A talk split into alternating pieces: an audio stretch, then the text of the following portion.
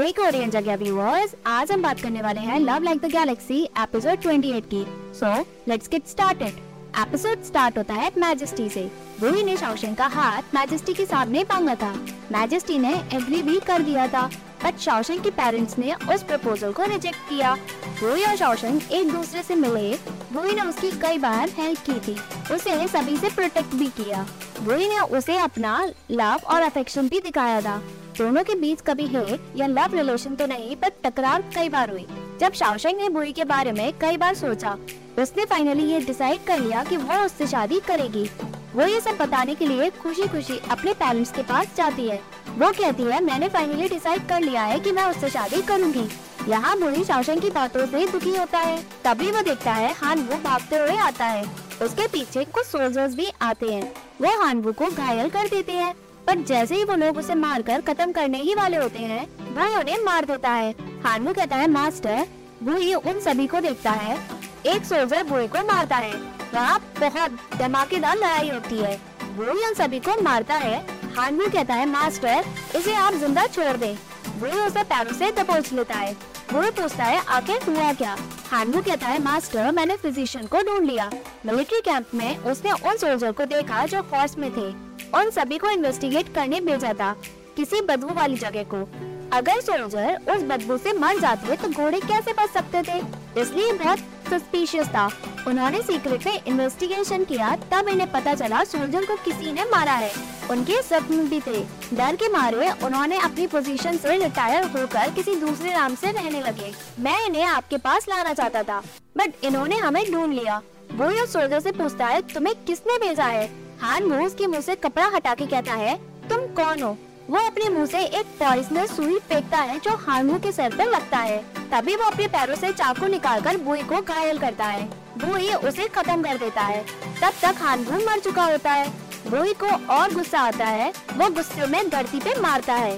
बुई अकेले में बैठा होता है। कोई आता है कहता है, मैंने बॉडीज को टिकाने लगा दिया है। बट हमें कोई भी लीड्स नहीं मिली। उन सोल्जर के बारे में। बुई कहता है, उन सोल्जर को इसलिए बनाया गया ताकि वो हानवू को खत्म कर सके और ये पॉइजनस नीडल कोई भी इसे आसानी से बनवा नहीं सकता। ये सब मिलिट्री वेपन्स में आते हैं। कोई कहता है, क्या ये सभी मिलिट्री से हैं?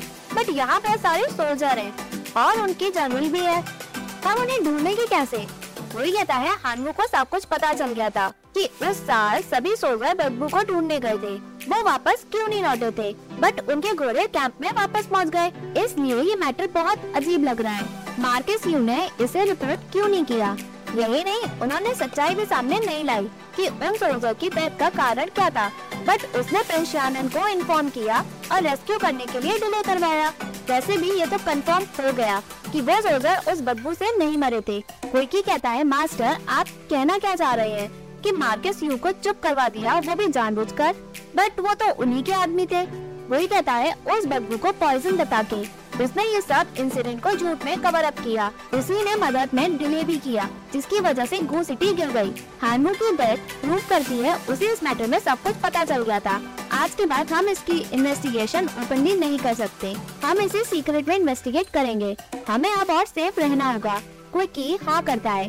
तभी ऊपर आता है और कहता है मास्टर मैजिस्ट्री ने फिजिशियन सन को भेजा है। आपकी इंजरीज को चेक करने के लिए क्या मैं उन्हें अंदर ला सकता हूँ? वो ये मना करता है। यूपी कहता है मैजिस्ट्री ने फिजिशियन सन को कहा है कि अगर उन्होंने आपका ट्रीटमेंट नहीं किया तो वो उन्हें ज़िंदा नहीं छोड़ेंगे। वही कहता है मैजिस्ट्री तो हमेशा ऐसा ही कहते रहते हैं। क्या उन्होंने किसी को खत्म किया अभी तक? मैंने कहा ना, मुझे नहीं मिलना मतलब नहीं मिलना। ये फेयर कोई की एक दूसरे को देखते हैं। यहाँ यू सोती है, मैजिस्ट्री चक्कर लगाता है। यू उठती है मैजिस्ट्री पूछता है, तुम उठ क्यों गई? यू कहती है, अगर आपको पूरी रात नाचना है तो मैं यहाँ से चली जाती हूँ। मैं दूसरी जगह सो जाती हूँ। मैजिस्ट्री उसे रोकता है और बिठा के कहता है, मुझे जीशेंग की चिंता है। तुमने देखा ना, उसने मुझे बताया भी नहीं कि उसके पैरों में चोट लगी है। मैं ना तो सो पा रहा हूँ और न खा पा रहा हूँ। ये सब सोचकर यू कहती है, जी शेंग, अपना ट्रीटमेंट शुरू से। अपने आप ही कराता हुआ आ रहा है। अगर आप उसकी चिंता में सो नहीं पा रहे हैं तो आप मत सोइए। आप अपने आप को भगवान की तरह जगा के रखें। मैजेस्टी कहता है इस बार अलग है। उसने अपनी इंजरीज के बारे में किसी को भी नहीं बताया। ये तो एम्पर को धोखा दिया उसने। वो कहती है ओ तो वो फाइनली बदल गया। बताओ जरा उसने तुमसे क्या झूठ कहा? मैजेस्टी कहता है उसने कहा कि वो इंजर्ड हुआ, क्योंकि वो घोड़े से गिर गया। मैं तो बिलीव ही नहीं कर सकता। जी शेंग छह साल की उम्र से ही घोड़ा चलाना सीख गया था। वो कभी भी घोड़े से नहीं गिरा, जबकि वो घोड़ा बहुत तेज चलाता है। और अब वो घोड़े पे से गिर गया, जिसकी वजह से उसे चोट लगी है। सुनो, मैंने सुना, वो मिस चेंग से मिलने गया, जब वो इंजन नहीं हुआ था। कहीं वो मुझे झूठ तो नहीं बोल रहा कि मैं कहीं मिस चेंग को पनिश न कर दूँ। मांग तो में भी ऐसे ही हुआ था, जब मैंने मिस चेंग से पूछा, जी शेंग बार बार उसे बचा रहा था और मेरी बातों को भी काट रहा था। अब जी शेंग को सिर्फ़ मिस चेंग की चिंता है, मेरी नहीं, ये वो मुस्कुराते हुए कहती है मैजेस्टी अभी वो छोटे हैं। पहले आप भी तो मेरे लिए ऐसा ही करते थे। मैजेस्टी कहता है, ये अलग है। हम दोनों ही एक दूसरे से प्यार करते थे। बट क्या तुम्हें पता है? मिस चैंग बिल्कुल बेवकूफ़ है। तुम्हें क्या लगता है? जीशन को चोट लगी है? बट वो तो उससे मिलने भी नहीं गई। यू कहती है ऑफ़ कोर्स मैजेस्टी कहता है, वो तो अपनी इंजरी मिस चैंग से छुपा रहा है। यू कहती है, क्या तुम्हें याद है जब तुम ऐसी हरकत करते थे? जैसे तुम बहुत इंजर हुए हो। भले ही तुम्हें छोटे से मच्छर ने काटा हो अगर मिस चेंग को पता नहीं कि जीशंग की चोट लगी है तो जीशंग का चोट लगना तो बेकार है। मैजेस्टी कहता तुम सही कह रही हो। मैंने ऐसा सोचा क्यों नहीं? अगर उसे नहीं पता तो मैं उसे बताऊँगा। मैं कल मिस चेंग को पैलेस में बुलाऊँगा और जीशंग को भी बुलाऊँगा। मैं मिस चेंग के दिल में जीशंग के लिए दर्द करवाऊँगा, जैसे मेरे दिल में अभी दर्द हो रहा है। ये पूछती है मैजेस्टी क्या आपके दिल में मेरे लिए कभी दर्द हुआ? मैजेस्टी कहता है, यस। दूसरे ही दिन शाओशेंग पैलेस में आती है। थर्ड प्रिंसेस भी उसके सामने आती है। शाओशेंग उन्हें ग्रीट करती है। थर्ड प्रिंसेस कहती है मिस चैंग हम दोबारा मिल ही गए। मैंने सुना, बुई ने दहेज आपके घर भी पहुँचा दिया है। क्या तुमने इसी लक्ष्य से बुई को पटाया है? शाओशेंग कहती है, अगर मैं आपसे पूछ सकती हूँ तो आपका मतलब क्या है? पटाने को लेकर? थर्ड प्रिंसेस कहती है, जैसा मैंने कहा, तुम्हारी हिम्मत कैसे हुई मेरे से क्वेश्चन करने की? कोई इसे चाटा मारो। तभी एक मेट आगे आते है जैसे ही वो शाओशेन को चाटा मारती है, तभी बोई पीछे से आवाज़ लगा के रोक देता है। बोई मिस नू को कहता है, मुझे कार्ड प्रिंसेस से कुछ अकेले में कहना है। आप हमें थोड़ी प्राइवेसी दें, सभी पीछे हो जाते हैं। बोई शाओशेंग से पूछता है, इन्होंने तुम्हारे बारे में क्या कहा? शाओशेंग कुछ भी नहीं कहती। ही समझ जाता है थर्ड प्रिंसेस कहती है, ये चालाक और मतलब है। मैंने ऐसा सुना था। इसी की वजह से तुम्हें चोट भी लगी थी। ये तुम्हारे लायक है ही नहीं। जी शेंग मैं हमेशा से रिग्रेट करती हूँ। तुमने मुझे पहले बहुत अच्छे से ट्रीट किया बट मैं उस वक्त बहुत छोटी थी। मुझे नहीं पता था अच्छे लड़के के बारे में। क्या तुम्हें याद है, जब मैं छोटी थी, मेरा दिल तुम्हारे लिए धड़कता था। तुम ही थे जिसने रात को दरवाज़ा खटखटाया और फादर से पूछ के फिजिशियन को लाए। वही कहता है हाँ मैंने ये सब किया। तो आप मुझे इस तरह से रिपे करेंगी? मतलब मेरी होने वाली वाइफ की इंसल्ट करेंगी? मैं आपसे कह रहा हूँ, बकवास करना बंद करें। नहीं तो इम्पीरियल फैमिली की इंसल्ट होगी। मैजेस्टी अच्छे हैं और उन्होंने मुझे पाला है। वो दिन और रात इस कंट्री के लिए हार्डवर्क करते हैं। बट उनकी बेटियाँ अपने फादर का मुँह काला कर रही हैं। आपको बचपन की बातें लाने की कोई भी ज़रूरत नहीं है। मैं अब आपसे नफरत करता हूँ। थर्ड प्रिंसेस उसे रोकते हुए कहती है, मैं ऐसी नहीं हूँ, जिसे शर्म नहीं आती। मैं होप करती हूँ कि तुम फ्यूचर में रिग्रेट ना करो। रूही कहता है, मैं इस साल 21 साल का हो जाऊँगा। जब मैं छोटा था मैजेस्टी ने मुझे शादी के लिए बहुत बार कहा। बट अभी कुछ टाइम पहले ही मैं शाओशेंग से मिला और उसी से मिलकर मुझे लगा कि मैं उसी से शादी कर सकता हूँ। इसलिए मैंने अपना शादी का मन बना लिया। मेरी ज़िंदगी में उसके अलावा कोई और भी हो नहीं सकती। वो ही मुड़ता है शाओशेंग और वो एक दूसरे को देखते हैं। वो ये शाओशेंग का हाथ पकड़कर उसे ले जाता है। सभी उन्हें रिस्पेक्ट देते हैं। थर्ड प्रिंसेस वो बना के खड़ी रहती है। यहाँ शाओशेंग भूल को कहती है जनरल लिंग आपके पैरों में चोट लगी है। अगर आप तेज चलेंगे तो आपको डर नहीं लगता कि वो चोट और बिगड़ जाएगी। वो ही रुकता है और कहता है, कल तुमने मुझसे किस तरह बात की? अब तुम्हें एकदम से मेरी चिंता हो रही है। शाओशेंग कहती है, नहीं, हमारी शादी पक्की है। मुझे डर लग रहा है कि कहीं मैजिस्ट्री मुझ पे गुस्सा ना हो जाए। अगर मैंने तुम्हारा अच्छे से ख्याल नहीं रखा तो वो ही कहता है, सुनो, मैं जानता हूँ कि तुम्हें पसंद नहीं है कि मैं तुमसे कुछ भी करवाऊँ या तुम्हें प्रेशर दूँ। भले ही तुम्हें ऐसा लगता हो, मैं तुम्हें छोड़ूँगा बिल्कुल भी नहीं। शौशन कहती है, आप ऐसे बात कर रहे हैं जैसे आपने मंदिर में मूर्ति रखवा दी हो। रोज आप उसकी पूजा और उसे रिस्पेक्ट भी देंगे। अब ये मूर्ति से मेरी शादी पक्की हो गई है। और अब ये मेरे साथ रहने वाली है। क्या मैं हेजिटेट नहीं कर सकती? वही कहता है, तुम हमेशा से ऐसी ही हो। तुम किसी की बात कहाँ मानती हो? और अपनी गलतियों को छुपाती हो। शौशन कहती है, मैं समझ गई। तुमने जो कहा, मदर मुझे इसी तरह से प्रेस करती हैं। मुझे लगता है, तुम और मदर एक जैसे ही हो। वही कहता है, तुम्हें मेरा मज़ाक उड़ाना है तो उड़ा लो। बट चाहे कुछ भी हो, मैं अपने दिल पर ये बात लेने वाला नहीं हूँ। शाओशैंग मैंने अपना मन बना लिया है। सिर्फ़ तुम ही हो मेरी ज़िंदगी में।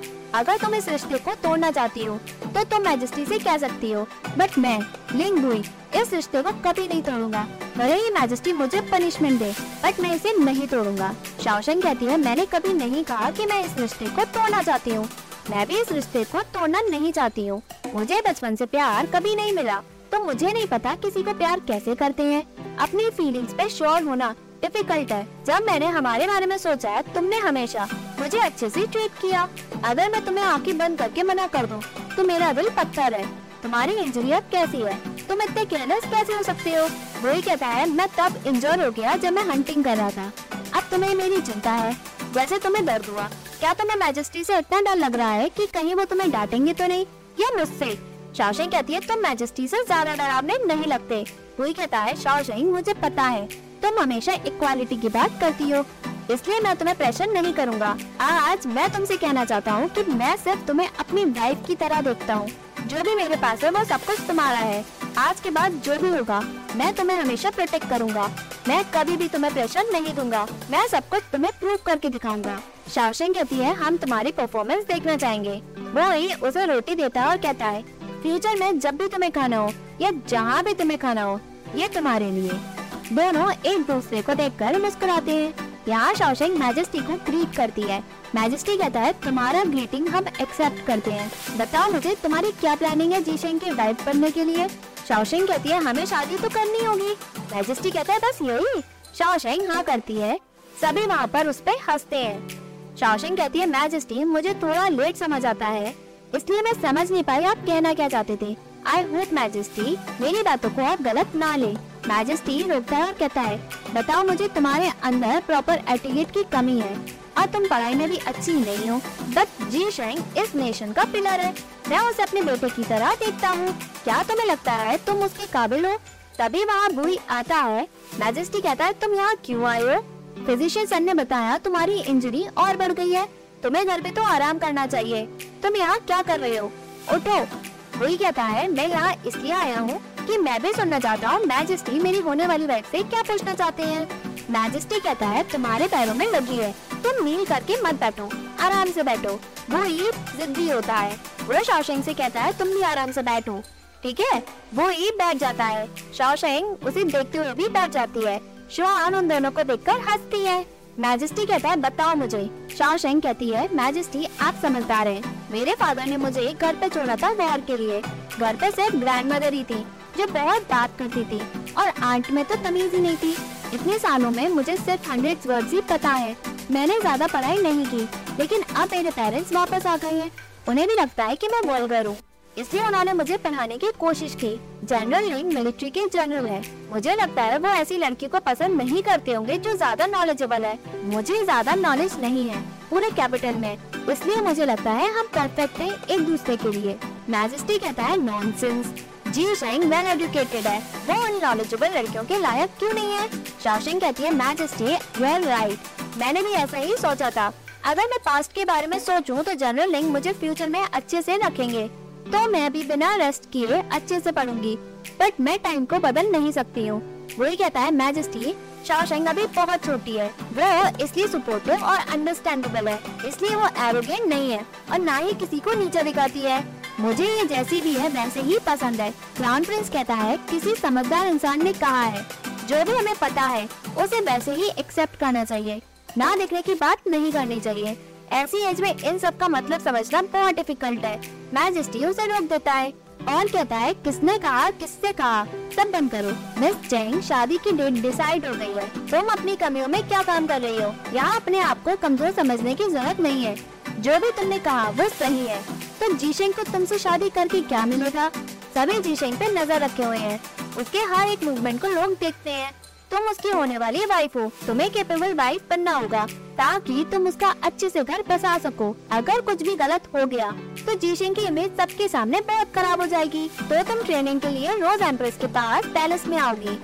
तुम्हें पहले से ज़्यादा मेहनत करनी पड़ेगी तुम आप पीछे हट नहीं सकते। बाकी की बातें एम्प्रेस बताएँगे। ठीक है? क्या तुम्हें आप कुछ कहना है? वही कहता है, तुम्हें जो कुछ भी कहना है, तुम अभी कह सकती हो। मैजिस्ट्री हमेशा स्टेट अफेयर्स में बिज़ी रहते हैं। उनके पास ऐसा टाइम बहुत कम होता है। शाओशैंग कहती है, मैजेस्टी, क्या मैं एक कम्प्लेन कर सकती हूँ? मैजेस्टी कहता है, तुम्हें डर नहीं है? तुम मेरे सामने किसी की डायरेक्ट कम्प्लेन कर रही हो? जिसमें हम सिर्फ़ तीन बार ही मिले हैं। तुम्हें पता है किसी की कम्प्लेन करना, वो भी मेरे सामने कितना सीरियस हो सकता है? शाओशैंग कहती है, मुझे स्टेट अफेयर्स के बारे में कुछ भी नहीं पता बट मुझे एक छोटी सी बात पे कम्प्लेन करनी है। बट इन छोटी सी बातों पे बहुत बड़ा इम्पैक्ट होता है। जनरल लिंग कहते हैं कि वो आपके लाडले हैं। इसलिए वो आपको फादर की तरह देखते हैं। इसलिए मैं आपसे कहना चाहती हूँ, क्या ये प्रॉपर है? अगर प्रॉपर नहीं है तो मैं कुछ भी नहीं कहूँगी। मैजिस्ट्री कहता है, सही है। वो भी इसे प्रॉपर बताता है। शाओशेंग कहती है, मुझे कंप्लेन करनी है general of chariot at cavalry general Wang Chun की बेटी वांग लिंग की। मुझे उसकी कंप्लेन करनी है क्योंकि वो मुझसे बदतमीजी में बात करती है। और मेरी हर जगह बेइज्जती भी करती है। उसने लू फैमिली की पार्टी में मेरी इंसल्ट की। मैजेस्टी कहता है, हैं? यहाँ मैन शूजन कहती है कॉइन तो ठीक है, मुझे इसके बारे में बात करनी थी। तो ऑफिशियल पेंगुइन जो प्रॉमिस किया था, उसका क्या क्या वो अरेंज हुआ? ओल्ड लेडी कहती है, आप चिंता ना करें। लॉर्डशिप की प्रॉपर्टी शाओचुन में है। मेरे मास्टर श्योर है कि वो सेफ़ रहे। बट कॉइन का मैटर छोटा नहीं है। तुम जरा ध्यान से बोलो। अगर कुछ भी गलत हुआ, हम अपनी ज़िंदगी खो देंगे। मैन शूजन हंसती और कहती है। प्रिंस शानन की फैमिली अब इतनी वैल्यू रही नहीं बट मैजेस्टी भी हमारी वैल्यू करते हैं। हमने इन्हें उस वक्त सपोर्ट किया जब उनके पास कुछ भी नहीं था। अगर मेरे फादर ने उसकी शादी एम्पर से नहीं की होती तो वो आज एम्प्रेस नहीं होती। मेरे फादर बैटिंग में मर गए, इसलिए मुझे अभी भी पर्सनल कंसिडरेशन चाहिए। लेडी कहती है, सुनकर अच्छा लगा। लॉर्डशिप ने मुझे एक लेटर आपको देने के लिए कहा था। वह लेटर लेती है और खोलती है। ओल्ड लेडी कहती है, मास्टर को पता था कि ऐसी सिचुएशन आपको परेशानी में खड़ा कर सकती है। बट लॉर्डशिप अभी कठिन दौर से गुजर रहे हैं। बहुत साल हो गए उन्होंने नए कपड़े भी नहीं खरीदे। वो गरीबी में ही जी रहे हैं। उन्होंने दोपहर के बाद खाना भी खाना बंद कर दिया है और वो अब अंदर ही रहते हैं। लॉर्डशिप के पास कोई चॉइस नहीं थी, बट इसलिए उन्होंने ऐसी डिमांड रखी। वैन अब रैरल है। पूरी दुनिया में वैन का नाम है। अगर प्रिंस शानन जल्दी मरे नहीं होते तो क्या प्रिंस शानन बेसहारा जीवन शाओशुन में जीते? वैन शोजन कहती है शानन फैमिली यानी वैन प्लान की पूरी दुनिया होती। बट हमारी ज़िंदगी इतनी हार्ड क्यों है? तभी वांगलिंग आती है और कहती है, मदर, मुझे पता नहीं था कि आपकी गेस्ट आए हैं। वैन शूजन कहती है, तुम भूल गई जो मैंने तुम्हें सिखाया।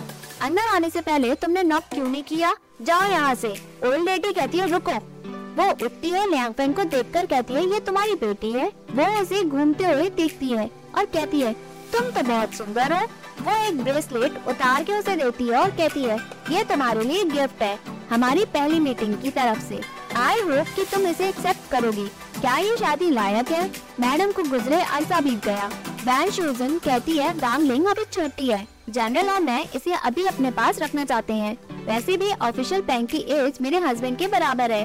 वो इतनी छोटी लड़की से शादी कैसे कर सकते हैं? ओल्ड लेडी कहती है, एज की चिंता ना करें। अगर उन्हें ये पसंद होगी तो वो इसका अच्छे से ख्याल रखेंगे। वैन शूजन कहती है, क्या ऑफिशियल बैंक का अस्तमा अभी भी सीरियस है? उन्हें शादी के बारे में सोचने की क्या ज़रूरत है? जबकि वो बीमार है। ओल्ड लेडी कहती है, तुम भूलो नहीं। मेरे मास्टर बीमार कैसे हुए हैं? अगर मेरे मास्टर प्रिंस को वापस नहीं लाए होते तो बदबू की वजह से वो बीमार नहीं होते। यही रीजन है, उनके अभी तक कोई भी बच्चे नहीं हुए हैं। ये दुनिया उनकी काइंडनेस को भूल नहीं सकती। पर तुम भी भूलना नहीं। बैन शूजन कहती है, मैं नहीं भूलनी मैं ऑफिसर बैंक की हेल्प ज़रूर करूँगी। मैं उनके लिए लड़की ढूंढ लूँगी। ओल्ड लेडी कहती है लॉर्ड शिप साउथ चुन में फंस गए हैं। इसलिए वो अपनी फैमिली को हमेशा याद करते हैं। अगर वो अपने नीच से मिले होते तो वो बहुत खुश होते। मेरे मास्टर और उनके लॉर्डशिप दोनों भाई हैं बट वो अभी तक फैमिली नहीं बने हैं। अगर शादी हो जाएगी तो हम फैमिली होंगे। तब उन्हें लॉर्ड लॉर्डशिप की सुनने की ज़रूरत नहीं होगी। यहाँ क्राउन प्रिंसेस कहती है, तुम्हारे और बांगलिन के बीच में छोटी सी नोकझोंक हुई है, पर तुम्हें मैजेस्टी के सामने इसे लाने और उन्हें परेशान करने की ज़रूरत नहीं थी। शासन कहती है मैजेस्टी और एम्प्रेस, आप जीशन को बेटे के समान मानते हैं। वो हमारी फैमिली है, इसलिए ये नेचुरल है कि हम अपनी बातें उन्हें बताएँ, क्योंकि वो हमारे पेरेंट्स हैं। मैजेस्टी कहता है, कोई बात नहीं, बस बताओ मुझे। वो ही इशारा करता है। शौशन कहती है उस दिन मिस वांग और उन लड़कियों ने मुझ पर यह आरोप लगाया कि मैं फ्लर्ट करती हूँ और लोगों को पब्लिक में इम्प्रेस भी करती हूँ। क्राउन प्रिंस कहता है मुझे लगा बात बहुत सीरियस होगी, पर ये बस जालसी में कह रहे हैं। शौशन कहती है, क्या मैं पूछ सकती हूँ हाइनस अगर मैं बात करी, मैं फ्लर्ट करती हूँ तो क्या जनरल लिंक पट गए? मैजेस्टी का क्या, जिन्होंने ये रिश्ता पक्का किया है? अगर मैं कंप्लेन नहीं करती हूँ तो इसका ये मतलब नहीं कि जनरल लिंग ऑब्सेस्ड हो गए एक ब्यूटीफुल वुमन से मैजेस्टी जो भी मेरे और वांगलिंग के बीच में हुआ, वो भले ही एक छोटी बात है पर आई एम श्योर वो वर्ड्स की वजह से कंट्री को बर्बाद भी कर सकता है। आपके घर के मामले बराबर हैं स्टेट अफेयर से। अगर कोई फैमिली खुशी से नहीं रहेगी तो कंट्री कैसे चलेगी? इसलिए कंट्री और फैमिली की तरफ़ से मैं ये कंप्लेन कर रही हूँ। मैं मिस वांग की गलतियों के पीछे पढ़ना नहीं चाहती। बट मिस वांग हमेशा जी शेंग के पीछे पड़ी रहती है। अगर मैं सब कुछ टॉलरेट करती रही तो वो मुझे कभी भी परेशान करना नहीं छोड़ेंगी। ये बात और भी सीरियस हो सकती है। क्या ऐसा सिचुएशन और खराब नहीं होगी? इसलिए मैं आज कंप्लेन करना चाहती हूँ, ताकि फ्यूचर में इससे कम प्रॉब्लम होगी। क्राउन प्रिंस कहता है शाओशेंग सही कह रही हो। जब से जी शेंग और शाओशेंग का रिश्ता पक्का हुआ है लिंग अजीब बिहेव कर रही है। अगर मैं कहूँ तो उसने ये भी कहा कि शाह शेंग जी शेंग के लायक है ही नहीं। मैंने भी ये सब पहले ही सुना था। क्या मैं सही कह रहा हूँ ना क्राउन प्रिंसेस कहती है, मैंने भी सुना। सभी लड़कियाँ जी शेंग की दीवानी है।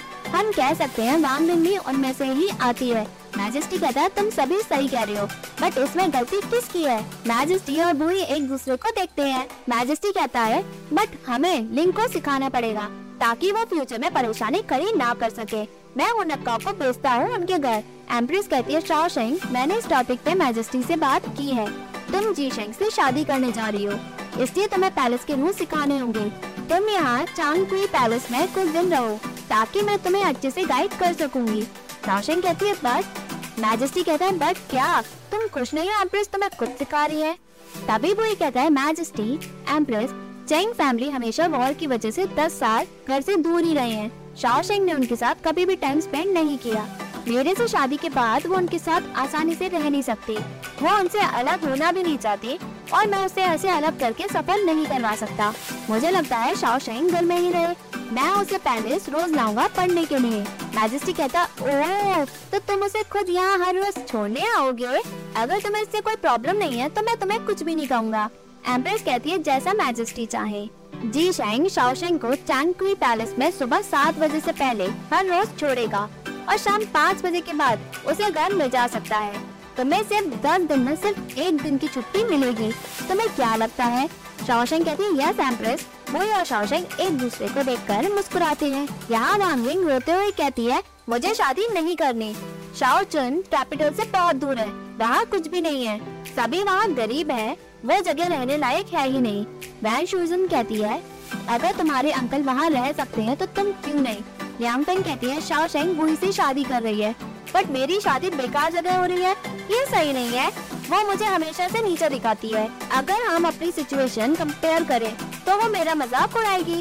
वैन शूजन कहती है, वो एक मिलिट्री जनरल की बेटी है। वो तुम्हारी चिंता के लिए लायक है ही नहीं। अगर तुम ऑफिशियल पैंग उनसे शादी कर लोगी तो कोई भी तुम्हारा मज़ाक उड़ाने की हिम्मत नहीं करेगा। ऑफिशियल पैंग चियानन फैमिली के सपोर्टर है। तुम्हें ये शादी करनी ही होगी।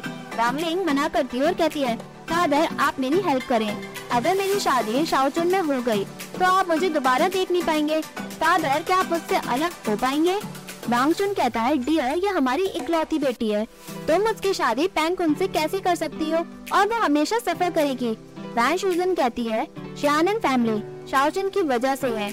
मेरे ब्रदर की पावर एक छोटे से वक्त के लिए ज़रूरी है, ताकि वो वापस आ सके। जब तक वो आएगा, सभी लेडीज़ हमसे जलेंगी। ये कैपिटल तो उसके सामने कुछ भी नहीं। लांगलिंग कहती है, अगर अंकल लायक होते तो शाओचुन में जाकर पैंक उनके नीचे नहीं होते। नायशोजन कहती है हाउ डेयर यू ये सिर्फ़ टेम्परेरी सिचुएशन है शानन फैमिली के लिए। अगर शानन फैमिली ने एम्पर की हेल्प नहीं की होती तो आज के एम्पर पुराने एम्पर ली को खत्म नहीं कर पाते। आज एम्प्रेस भी हम पे डिपेंड करती हैं। हमारे डिसेंडेंट कंट्री के लिए मर गए। बस अब अंकल ही बचे हैं। पूरी दुनिया वैन फैमिली के कर्जदार है। तुम्हें मना करने का कोई हक नहीं है। रामलिंग कहती है, मदर, क्या हम एक फैमिली है? वैन शोजन कहती है, अगर श्यानन फैमिली खत्म नहीं होती तो मैं तुम्हारी फैमिली का पार्ट नहीं होती। तभी अनाउंसमेंट होती है ऊनक काओ मैजेस्टी की ओरल डिग्री लाए हैं। सभी वहाँ होते हैं। ऊनक काओ कहता है, मैडम, आप नील करें। राय कहती है, मैं डिसेंडेंट हूँ, चानन फैमिली की। मैं नील कैसे करूँ वो भी एक उनक के सामने? उनक का कहता है, तुम मैजेस्टी को डिसरिस्पेक्ट कर रही हो। वांगचोन उसे कहता है, बैठ जाओ। बट वैन शूजन मना करती है। उनक काओ ओरल डिग्री कहता है मैजेस्टी ने कहा है गांगलिंग ने बदतमीजी की है, क्योंकि वो अच्छे बैकग्राउंड से आती है। उन्होंने मिस चैंग को लू फैमिली की पार्टी में ह्यूमिलेट किया और उनका मज़ाक भी उड़ाया। इसलिए जनरल वांगचोन आप लापरवाह हैं, अपनी बेटी की तमीज को लेकर। हम फैमिली हैं, इसलिए मैं फादर और डॉटर को उनकी गलती सुधारने का मौका देता हूँ, ताकि वो फ्यूचर में कोई भी इस तरह से हरकत ना करें। सभी डिग्री एक्सेप्ट करते हैं। उनक का कहता है, मैडम वांग, आप मैजेस्टी का थैंक्स करें। मैडम वांगलिंग को कर कर्रा चाटा मारती है। वांगलिंग नीचे गिर जाती है। उनक का वहाँ से चला जाता है। वांगचुन कहता है, डियर, तुमने इसे क्यों मारा? लिंग ने गलती की है। हम उसे अच्छे से सिखाएँगे। तुम्हें उसे सबके सामने मारने की क्या ज़रूरत थी? रायशोजन कहती है, मैं इसे हमेशा से सिखाती हूँ।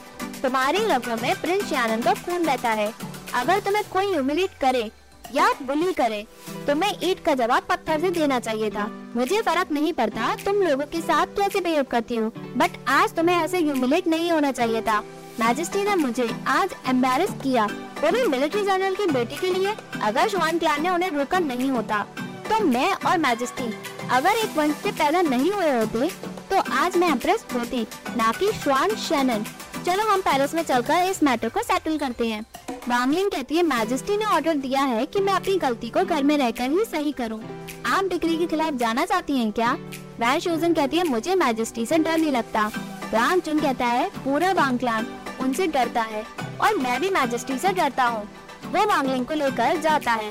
तभी मैं शोजन कहती है तुम सभी डरते हो बट मैं नहीं। मैं झुकूँगी भी नहीं।